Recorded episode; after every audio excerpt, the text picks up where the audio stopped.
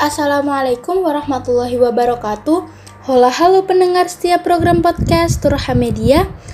Kalian pasti agak asing ya sama suaraku ini. Ya benar. Ini itu kali pertama aku bawain podcast di sini loh. Jadi kenalin nama aku Nakita Hafiz Vanessa. Kalian bisa panggil aku Nakita aja deh biar lebih enak.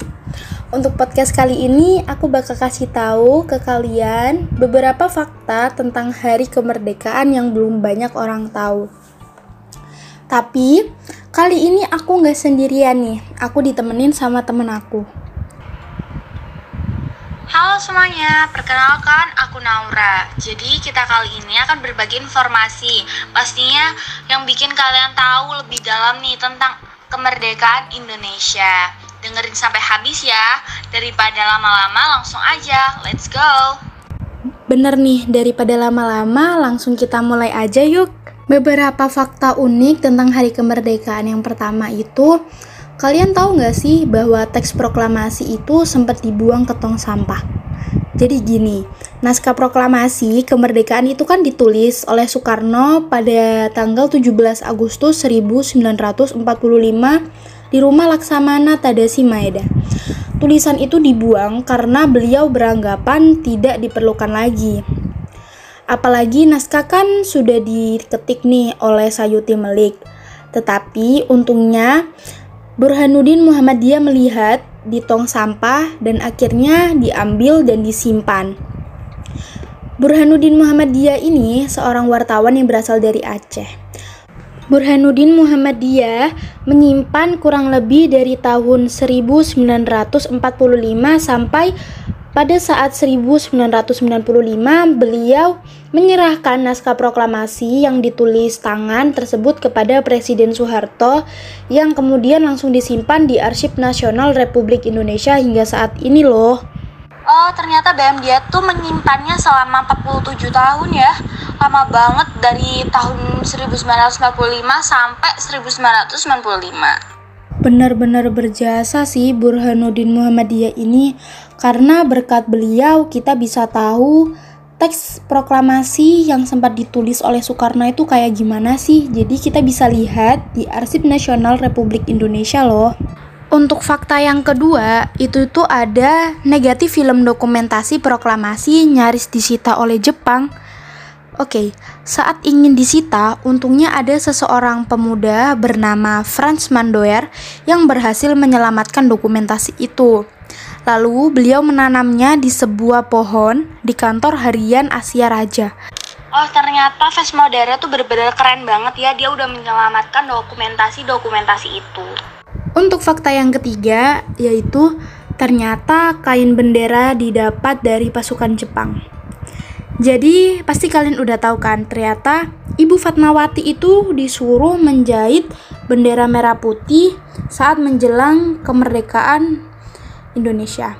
Saat itu bukan hal yang mudah untuk menjahit bendera merah putih ketika Indonesia masih dijajah Jepang. Dan banyak yang bilang bahwa dulu itu mencari kain berwarna merah itu susah, beda dengan warna putih. Makanya kain merah itu didapat dari pasukan Jepang. Dia adalah seseorang yang menaruh simpati terhadap bangsa Indonesia. Aku baru tahu loh kan warna merah itu susah banget didapetin. Mungkin karena dulu bangsa Indonesia masih di bawah naungan penjajahan negara lain. Dan aku pun baru sadar gak semua orang Jepang itu jahat. Pastinya ada beberapa orang yang masih mempunyai simpati terhadap pribumi. Untuk fakta yang keempat, membaca teks proklamasi itu ternyata ketika bulan Ramadan. Gini, jadi saat membacakan teks proklamasi itu kan bertepatan pada 17 Agustus 1945 yang dibacakan oleh Soekarno dan Muhammad Hatta.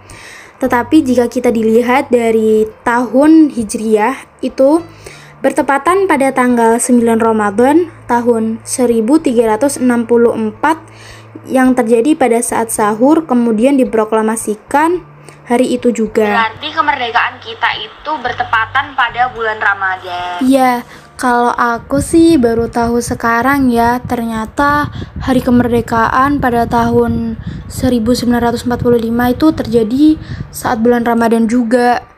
Untuk fakta yang kelima, itu saat membacakan teks proklamasi, Bung Karno dalam keadaan sakit malaria.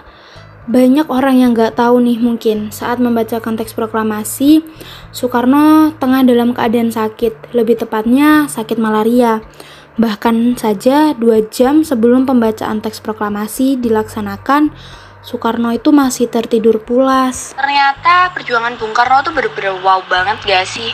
Padahal waktu pembacaan teks proklamasi itu beliau tuh lagi sakit dan bener-bener dibela-belain untuk datang dan membacakan teks proklamasi. Perjuangan dari Bung Karno memang benar-benar bisa dibilang keren banget ya, bikin kita takjub.